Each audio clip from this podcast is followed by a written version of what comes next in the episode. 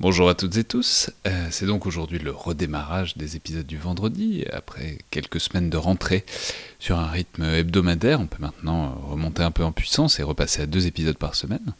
Et euh, ces épisodes du vendredi, ce sera donc comme l'année dernière, en alternance euh, un dans le viseur toutes les deux semaines et un dans le bunker et un tête chercheuse sur les euh, deux autres vendredis du mois. Alors je, je pensais recommencer ces épisodes par un bunker ou, ou un viseur de manière un peu détendue, mais euh, l'actualité des tensions entre la France et les États-Unis sur le plan militaire euh, depuis l'affaire des sous-marins australiens m'a fait euh, changer d'avis.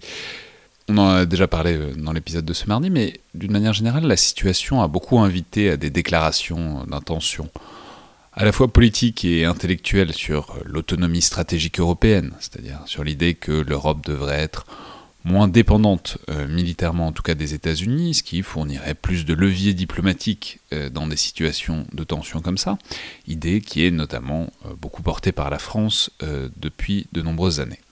Et euh, de ce point de vue, l'article dont on parle aujourd'hui avec Hugo Meijer, qui était enregistré bien avant euh, cette actualité, donc évidemment on n'en parle pas directement, mais il s'y insère quand même parfaitement, et il invite beaucoup au débat, et remet pas mal les points sur les i, sur les grosses limites de cet objectif, en montrant bien que ni aujourd'hui ni demain, il est possible de faire grand-chose et de vraiment espérer défendre l'Europe sans l'armée américaine, ce qui est tout à fait déplaisant comme perspective, mais évidemment tout à fait étayé aussi, et je renvoie d'ailleurs à l'article, qui est librement consultable dans la description, qui se lit très facilement.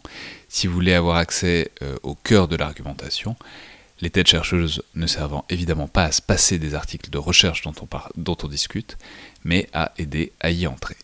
Je vais juste terminer en disant que c'est le début d'une série d'émissions, notamment les collimateurs euh, des deux prochaines semaines, qui seront consacrés à un thème qui est extrêmement central dans la réflexion stratégique actuelle, à savoir euh, le retour aux conflits de haute intensité, les efforts et surtout les limites des armées françaises pour s'y préparer.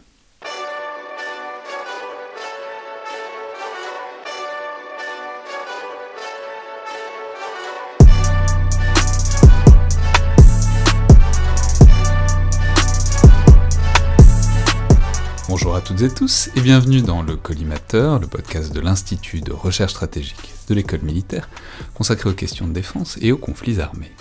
Aujourd'hui, pour ce nouvel épisode des Têtes Chercheuses, donc le format où on s'attarde, où on revient sur un article de recherche, sur sa méthodologie, sur ses conclusions aussi, et puis sur, éventuellement sur les débats qu'il a pu déclencher, disons la, la, les controverses scientifiques dans lesquelles il s'inscrit. J'ai le plaisir de recevoir Hugo Meijer, donc bonjour. Bonjour. Alors vous êtes chercheur au C N R S, rattaché au C E R I, au Centre d'études et de recherche internationale de Sciences Po, spécialiste de la politique étrangère et de défense américaine et de la politique, disons, de ses conséquences notamment en Europe. Euh, et c'est précisément pour parler de ce thème euh, très exactement que vous êtes là aujourd'hui, autour d'un article qui, est, euh, qui a été publié donc au printemps dans la très prestigieuse euh, revue International Security, co-écrit avec Stephen Brooks, qui est euh, professeur à Dartmouth College, intitulé « Illusions of Autonomy, Why Europe Cannot Provide for, the, for its Security if the United States Pulls Back ». Donc « Illusion d'autonomie, pourquoi l'Europe ne peut pas, euh, disons, se fournir sa propre sécurité, ne peut pas se suffire en matière sécuritaire si les États-Unis se retirent ». Donc c'est un article qui est excessivement intéressant et qui touche à quelque chose, à une inquiétude, hein, en tout cas à des perspectives stratégiques, mais aussi à une inquiétude sécuritaire et stratégique depuis quelques années autour de la question de, bah voilà, si les États-Unis s'en vont, euh, se, disons, modifient disons, au moins l'architecture de leur présence en Europe telle qu'on la connaît depuis la Seconde Guerre mondiale, qu'est-ce qui se passe ? Est-ce que euh, la France, l'Allemagne, l'Angleterre, l'Europe d'une manière générale est capable de faire face à une menace stratégique ? Et évidemment la grande menace stratégique autour de laquelle vous axez euh, cet article, c'est la Russie, puisque notamment depuis le deux mille treize deux mille quatorze, c'est évidemment, on, peut-on penser, la menace, euh, disons la plus directe sur l'intégrité territoriale européenne. Alors je vais dire euh, tout de suite que disons que l'addition est assez salée dans, dans votre article, c'est-à-dire vous faites un bilan qui est très, euh, sévère, très nette sur ce que peut et ne peut pas l'Europe, et la réponse est qu'elle ne peut pas, en tout cas à l'heure actuelle, remplacer l'assurance sécuritaire des États-Unis. Mais avant d'entrer dans le détail, puisque vraiment, vous, je, c'est, c'est, c'est pas seulement, euh, c'est pas un essai, quoi. C'est vous, vous êtes allé dans le fond des choses et vous expliquez point par point ce qui ne marcherait pas. D'abord, peut-être expliquez-nous comment c'est venu cet article. Alors évidemment, il y a un contexte politique général. On sait que depuis euh, deux mille seize, disons, il y a un président américain qui a beaucoup fait autour de l'idée que les États-Unis pour se, pourraient se retirer de l'OTAN, enfin, si ce n'est de l'OTAN, en tout cas, qu'ils pourraient se désintéresser un peu de l'Europe, mais euh, ça s'inscrit sur euh, un débat des idées plus générales et plus anciennes aux États-Unis. Donc, en quelque sorte, pourquoi cet article, pourquoi avec Stephen Brooks aussi, et quelle était euh, l'idée derrière ? Très bien, merci d'abord pour l'invitation. Donc, cet article euh, part d'un constat. Et le constat, c'est, euh, comme vous le disiez, que l'environnement stratégique en Europe a considérablement changé dans la dernière décennie. Donc d'une part, on voit une Russie qui est devenue de plus en plus assertive depuis la fin des années deux mille, la guerre avec la Géorgie notamment, mais euh, surtout depuis deux mille quatorze avec la crise en Ukraine. En même temps, on a assisté à une polarisation croissante de la politique interne aux États-Unis, ce qui a créé des doutes croissants en Europe quant à la fiabilité à long terme de l'engagement américain sur le continent. Alors bien sûr, ces craintes ont été attisées sous l'administration Trump. Euh, mais, et, et l'administration Biden cherche actuellement à retisser un petit peu les liens transatlantiques. Mais il est vrai que ces inquiétudes, en réalité, précèdent l'administration Trump. Et aujourd'hui, il demeure des doutes quant à la crédibilité de l'engagement américain sur le long terme en Europe. Et une troisième dynamique, c'est que euh, depuis deux mille treize, vous le disiez, la volonté européenne de poursuivre l'autonomie stratégique a été affichée de manière de plus en plus forte. Et donc, euh, tout cela soulève une, une question qui nous semblait importante, c'est en cas de retrait total des États-Unis du continent européen, est-ce que les Européens euh, pourraient-ils développer une capacité de défense autonome sans les Américains ? Donc ça, c'est vraiment la question centrale que pose l'article. Et on se focalise sur un retrait total, c'est-à-dire que les Américains retirent toutes les troupes, euh, les forces nucléaires et tout leur personnel de l'OTAN. Mais alors, ce qu'il y a de fascinant, c'est que ça, ça, ça s'inscrit dans un débat qui préexistait déjà, que je connaissais pas, enfin, en tout cas, auquel je connaissais pas du tout cette dimension. C'est un débat, c'est ce que vous appelez les, les universitaires du restraint, c'est-à-dire des, en gros, c'est l'idée qu'aux États-Unis, depuis un paquet de temps, il y a des gens qui disent que, bah, en fait, les États-Unis investissent trop en Europe et que, bon, si on partait, au final, les pays européens se débrouilleraient pas si mal, ils pourraient, ils se motiveraient un peu. Et en fait, il euh, y aurait, disons, il y aurait pas tellement de, on perdrait pas tellement en sécurité. Simplement, les États-Unis gagneraient beaucoup d'argent. En tout cas, ils pourraient le, le redéployer ailleurs. Et c'est un débat donc, je, dont je connaissais pas le, les dimensions, mais où il y a des très très grands noms qui en sont les, les, les têtes d'affiche. Euh, par exemple, on, en parle, on parle souvent de Barry Posen. C'est, c'est peut-être la tête de pont de ce, de, de ce courant, disons. Absolument. Et donc, il y a un débat aux États-Unis entre deux camps. Disons, entre le camp des restraints, donc ce sont ceux qui prônent un retrait, un désengagement des États-Unis, de leurs alliances dans le monde, notamment en Europe, parce qu'ils considèrent qu'en Europe, c'est la région où le plus facilement les Européens, les Américains pourraient se retirer du continent européen, mais également au Moyen-Orient et dans une certaine mesure aux, euh, en Asie-Pacifique. De l'autre côté, et les principaux auteurs sont euh, ben Barry Posen, mais il y a également John Mearsheimer et Stephen Walt, qui sont des noms très importants en relations internationales. C'est, c'est, c'est, c'est, c'est pas, c'est pas, enfin, vous, vous vous dressez pas contre un homme de paille, quoi. C'est les gros noms des études stratégiques aux, Am- aux États-Unis qui sont quand même sur cette position depuis un moment, quoi. Et oui, et en vérité, la grande majorité des chercheurs en études de sécurité aux États-Unis sont en faveur d'un retrait des États-Unis. C'est dans le débat académique en tout cas. Et de l'autre côté, il y a ceux euh, qui prônent un deep engagement. C'est-à-dire c'est essentiellement euh, Stephen Brooks, mon co-auteur dans cet article, et William Wohlforth, qui considèrent que les États-Unis ont un avantage à rester euh, engagés dans le monde et à rester dans leurs alliances en Europe et en Asie-Pacifique. Alors on l'a dit, c'est donc une hypothèse extrêmement maximaliste que vous étudiez, c'est celle de « bon ben voilà, on plie les bagages et on s'en va, plus aucune troupe en Europe, plus aucune garantie de sécurité, d'ailleurs les États-Unis se retireraient de l'OTAN, enfin il n'y a plus rien ».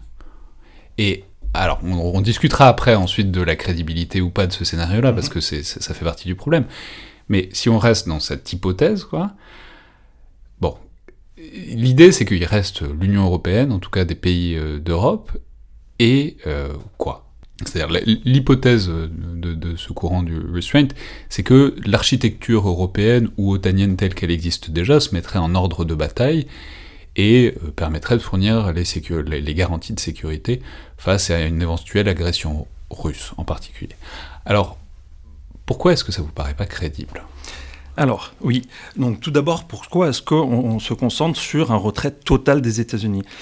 L'idée est que si même un retrait total des États-Unis, donc toutes leurs forces conventionnelles nucléaires, le personnel dans l'OTAN, si un retrait total des États-Unis ne permet pas, et ça c'est notre argument, euh, de, de, d'encourager les Européens, de pousser les Européens à développer une capacité de défense autonome, un retrait partiel, qui est un scénario plus vraisemblable bien évidemment, est encore moins à même de, de pousser les Européens dans cette direction. Et, euh, Parce qu'il n'y aurait pas l'électrochoc. Il y aurait pas, l'électrochoc serait moins, euh, moins fort. Exactement. C'est-à-dire, en quelque sorte, vous faites une concession aux autres, c'est-à-dire on dit, même dans votre hypothèse où vous dites « Ah, oh, s'il y a un électrochoc, les Européens se motiveront », vous vous dites « Bon, prenons ce scénario-là, même là, ça ne marche pas ». Exactement. On part, notre point de départ, c'est la proposition du, des restraints, donc ceux qui prônent donc, le désengagement. Et selon eux, leur argument est que, essentiellement, la France, l'Allemagne et le Royaume-Uni ont un P I B des défenses euh, militaires et une démographie suffisante qui leur permettrait facilement, et j'insiste facilement, c'est pas moi qui le dis, c'est eux qui le disent, de contrebalancer la Russie en cas de retrait total des États-Unis. Et c'est cette euh, hypothèse que nous évaluons dans l'article. Et alors qu'est-ce qui irait pas ? Alors l'article donc, là, essaye de démontrer qu'il y a deux contraintes majeures qui entravent la capacité des Européens à parvenir à une autonomie stratégique. La première contrainte, c'est ce qu'on appelle une cacophonie stratégique, c'est-à-dire des, dif- des divergences profondes à l'échelle de tout le continent dans les perceptions de la menace entre pays européens. Et on propose une cartographie des perceptions de la menace de vingt-neuf pays européens pour justement essayer de montrer cette cacophonie stratégique. Alors ça, c'est fascinant parce que vous, vous mobilisez deux pôles qui sont, enfin, vous pro- qui sont les deux pôles stratégiques, c'est soit la Russie, soit, euh, disons, le sud, la Méditerranée, euh, le risque terroriste. Et en fait, vous classez tous les pays européens sur une espèce de gradient en fonction de qui pense que quoi est plus important.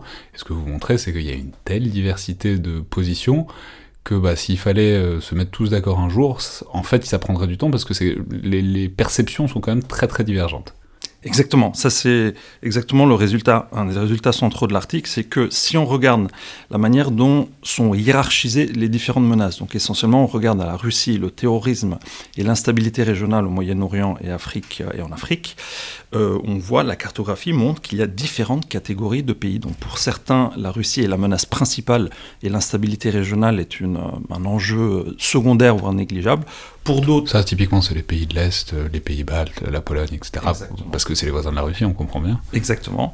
Et pour d'autres, euh, c'est donc la, l'enjeu central, c'est vraiment l'instabilité régionale et ou le terrorisme. Mais la Russie est une menace lointaine, voire négligeable. Et puis, entre ces deux extrêmes, il y a tout un, un éventail de pays, de groupes de pays qui ont des priorités et des hiérarchies de perception de la menace différentes, et donc des priorités stratégiques divergentes. Et de l'autre côté, on peut dire, c'est essentiellement la France, en tout cas le plus grand inquiet, disons, des, stra- des stabilités régionales, notamment du sud de la Méditerranée et de l'Afrique subsaharienne, qui considèrent que la Russie est un danger, peut-être une menace, mais pas un danger euh, imminent. C'est, c'est vraiment la France qui est le pays principal là, dans ce pôle de pays européens, disons. Exactement. Alors, bon, première chose, les priorités sont pas bien alignées. Ok. Ensuite, même en termes capacitaires, en termes de... Ouais, disons en termes capacitaires. Qu'est- Est-ce que qu'est-ce qui pose problème dans les... Parce que c'est vrai que l'Angleterre, euh, enfin la Grande-Bretagne, la France, euh, même l'Allemagne euh, ont des arsenaux militaires tout à fait importants, tout à fait significatifs, et ils les ont montrés dans pas mal d'opérations extérieures. Mais ce qui est ce qui est intéressant, c'est que justement vous montrez que bah, c'est pas une opération extérieure dont on parlerait, et c'est pour ça que ça poserait éventuellement des problèmes. Oui, alors donc la, la seconde contrainte majeure qu'on identifie, c'est des profondes lacunes capacitaires qui seraient très difficiles à combler. Donc nous essayons de montrer, en recueillant une, une masse de données du Military Balance, qui est donc euh, la meilleure base de données disponible parce qu'elle a les données les plus systématiques. Et on regarde de dix-neuf cent quatre-vingt-dix à deux mille vingt. On peut rappeler, on avait fait une grande émission, pour ceux qui sont intéressés par le Military Balance, on avait fait une grande émission avec François Heisbourg et Yohann Michel, qui étaient venus expliquer comment ils faisaient des listes de chars, de, de, de bateaux, et cetera à longueur d'année, et que donc en fait c'est le truc qui permet de savoir qui a quoi à l'échelle planétaire depuis euh, bientôt cinquante ans, quoi. Exactement, et c'est la meilleure source disponible, euh, tout simplement. Et, et en fait, ce qu'on montre à travers les données, c'est une réduction drastique des capacités de défense conventionnelle en Europe depuis la fin de la guerre froide. Euh, et de plus, on essaie de montrer qu'il y a quatre obstacles clés qui entravent, sur le plan vraiment capacitaire, la poursuite d'une autonomie stratégique européenne. Alors, dites-nous ce que... Ah, parce que euh, c'est, c'est, c'est l'idée que... Mais c'est, ça, ça renvoie à un débat, enfin en tout cas une notion dont on a souvent parlé, qui est les dividendes de la paix, euh, à la suite de l'effondrement du bloc soviétique. C'est-à-dire c'est l'idée que bah, tout cet argent qu'on mettait avant dans des arsenaux de dissuasion pour défendre face aux chars soviétiques qui risqueraient d'arriver, bon, bah, tout ça on peut libérer l'argent pour en faire d'autres choses.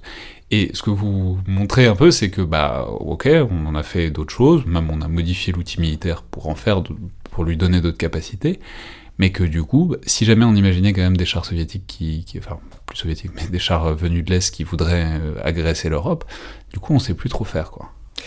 Tout à fait. Et bien, justement, ça c'est donc le premier obstacle, ce sont les lacunes capacitaires en matière de dissuasion conventionnelle, défense et dissuasion conventionnelle, et les données montrent bien que La, la capacité de défense conventionnelle en Europe, j'insiste, ont drastiquement diminué. Juste pour donner quelques exemples. Donc si on prend le nombre total de chars de combat principaux, ce qu'on appelle en anglais le main battle tanks, ils ont diminué de quatre-vingt-cinq pour cent de dix-neuf cent quatre-vingt-dix à deux mille vingt. C'est, c'est énorme. Euh, si on prend les véhicules blindés de transport de troupes, ils ont chuté de soixante-quatre pour cent et l'artillerie a diminué de cinquante-six pour cent. Donc ça c'est juste pour donner des exemples, mais montrer cette drastique réduction depuis la fin de la guerre froide. Alors, ça, c'est les capacités... Ah, si, simplement, on peut juste faire une parenthèse. Et les capacités russes. C'est, c'est parce que c'est ça, la question. C'est, euh, effectivement, ça a beaucoup baissé, mais est-ce que, disons, les capacités russes n'ont pas aussi baissé de manière euh, symétrique ? Alors, ça dépend des domaines et des secteurs, bien évidemment. Mais si on prend ces domaines que je viens de citer, euh, qui restent des domaines extrêmement importants pour la, la défense territoriale, nous, nous comparons dans l'article les... capacité des Russes avec différentes coalitions possibles d'Européens, euh, en partant des, des trois grands, France, Royaume-Uni, Allemagne, et en regardant ensuite tous les autres. Et on voit un déséquilibre massif entre les capacités russes et tous les Européens, même en coalition, dans ces différents domaines. Là où c'est aussi très intéressant, c'est qu'on sait que... Ce que, ce que vous... le scénario dans lequel vous partez, c'est le fait que... En fait, on sait que bah, en fait, la France, ou surtout la Grande-Bretagne, qui a à un moment... penser supprimer complètement ces chars d'assaut ces dernières années, en font plus parce que pour des opérations extérieures, des interventions sur de multiples théâtres, c'est pas si utile que ça, notamment quand on a la supériorité, voire la suprématie aérienne, on peut frapper très facilement avec des avions de chasse qui sont quand même très très performants. Ce que vous dites, c'est que bah, ce qui change avec la Russie, c'est que eux, en tout cas l'espace aérien serait au moins contesté de manière très évidente, donc quand vous pouvez plus compter sur votre suprématie aérienne, bah il faut il faut de, de la fonte sur le sol, quoi. Il faut des tanks, faut faut de l'artillerie, faut faut quelque chose, quoi. C'est exactement notre point de départ, c'est-à-dire la, la contestation de la suprématie euh, aérienne, et donc regarder sur le plan euh, des capacités territoriales quel serait euh, l'équilibre des forces entre les Européens et les Russes. Mais alors ce qu'il y a d'encore plus intéressant, c'est qu'il y a le capacitaire, il y a les chiffres, et cetera. Mais vous allez au niveau supérieur, au niveau organisationnel, et là ce que vous dites, ce que vous énoncez, c'est que en fait, le problème, c'est surtout que la coordination, c'est, c'est que la coordination, le guidage, et cetera, tout ces, toutes ces choses-là sont en fait depuis très très longtemps assurées par les États-Unis, et on le voit à chaque fois qu'il y en a besoin. Et du coup, si les États-Unis se retiraient, on ne sait plus ce que ça ferait. Exactement. Donc, euh, un deuxième obstacle, justement, c'est la difficulté de la coopération institutionnelle. C'est-à-dire que la cacophonie stratégique dont on parlait il y a un instant a empêché les Européens de développer une structure militaire autonome de planification, de commandement et de contrôle autonome, notamment en raison de divergences entre la France, le Royaume-Uni et l'Allemagne.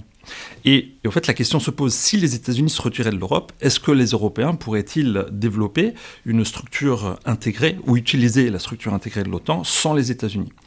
Alors, il y a différents problèmes. Donc, d'une part, il y a le fait que les États-Unis ont été la puissance hégémonique au sein de l'OTAN, et de ce fait, ils ont aidé à dépasser des euh, problèmes de coordination et des problèmes d'action collective au sein de l'OTAN.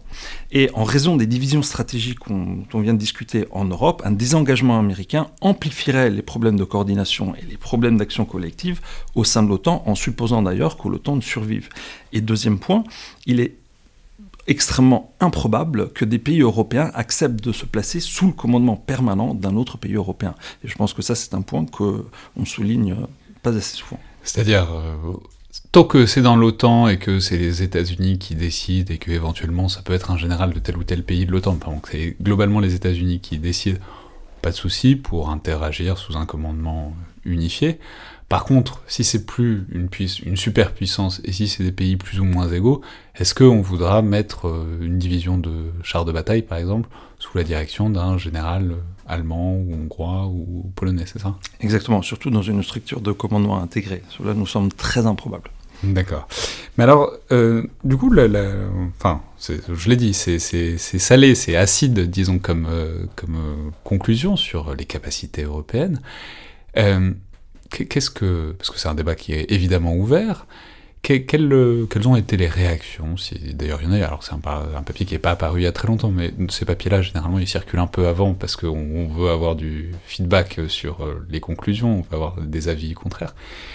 Quelle réponse est-ce que ça a provoqué s'il y en a eu ?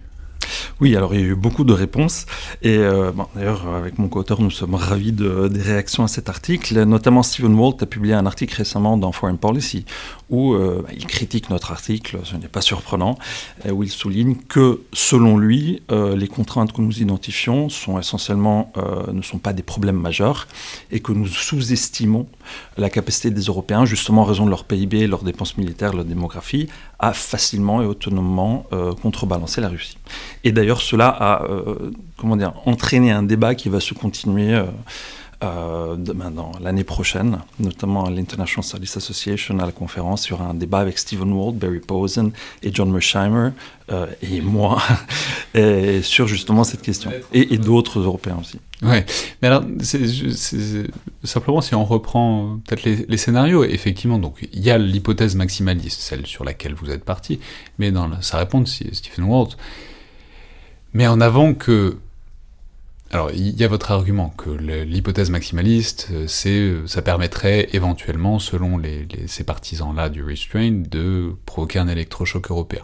Est-ce que si on vous répond, ce que beaucoup de gens pourraient vous répondre, c'est personne ne pense que les États-Unis vont disparaître du jour au lendemain de l'Europe, et que si jamais c'était le cas, si jamais il y avait vraiment un désengagement, c'est-à-dire même Trump avec ses gros sabots n'a pas réussi à le faire et était loin de réussir à le faire, donc si c'était le cas, ça prendrait des semaines, des mois, des années, voire des décennies, et que, en quelque sorte, les Européens auraient le temps de mettre, disons, leurs préoccupations en ordre de bataille, si, si je puis dire, de s'accorder et de se prendre en main, en quelque sorte, pour faire face à la menace stratégique que serait la Russie. Oui, mais alors je répondrai sur deux points. C'est premièrement, cela souligne une contradiction dans l'argument de Stephen Walt, c'est-à-dire que justement nous sommes partis de l'hypothèse maximaliste, qui est l'hypothèse même euh, que prônent euh, les, ceux qui défendent le restraint. Donc Stephen Walt lui-même a écrit, a écrit avec Barry Posen, John Mearsheimer et d'autres, que justement il faudrait retirer un retrait total. Donc nous partons de sa même hypothèse. Mais aujourd'hui, il dit non, non, mais au fait, euh, non, non, il ne faut pas partir d'un retrait total, il faut envisager un retrait graduel. Donc là, selon moi, ça met en évidence une contradiction. Et deuxième point, il ne discute pas, il ne donne pas de réponse à, aux deux contraintes majeures que nous identifions et aux quatre obstacles euh, au développement de capacités autonomes. Donc il néglige les contraintes centrales que nous identifions dans le papier. Donc nous attendons encore une réponse concrète et fondée empiriquement sur ces différentes contraintes et obstacles. Alors, mais là, c'est difficile, c'est intéressant, mais même méthodologiquement, c'est difficile de faire euh, de l'histoire en quelque... Enfin, on est, on est dans, dans du contrefactuel, c'est-à-dire qu'est-ce qui se passerait si... Mais c'est difficile de faire un truc très quantifié de en combien de temps, parce que ça on n'en a pas parlé, mais par exemple, il y a un problème, de, vous soulignez un problème d'industrie de défense, c'est mmh. notamment le fait que en fait, toutes les armées européennes se fournissent globalement à des sources différentes, et que donc ce serait un problème s'il fallait faire une grande armée bien intégrée européenne. Ça, par exemple, c'est difficile de dire, bah, si ça prenait deux décennies, on pourrait imaginer un alignement progressif des industries de défense. Enfin, c'est difficile de, en même temps de statuer que c'est complètement impossible. Vous voyez ce que je veux dire ? Oui, absolument. Mais ce que nous essayons de faire dans l'article, justement, c'est pas de la futurologie. C'est de regarder à l'histoire, donc de dix-neuf cent quatre-vingt-dix à deux mille vingt, regarder l'évolution des perceptions de la menace, l'évolution des capacités, et montrer que, historiquement, il y a des tendances lourdes, et que ces tendances lourdes influencent le présent et le futur. Donc c'est à partir de ces données empiriques que le débat doit partir.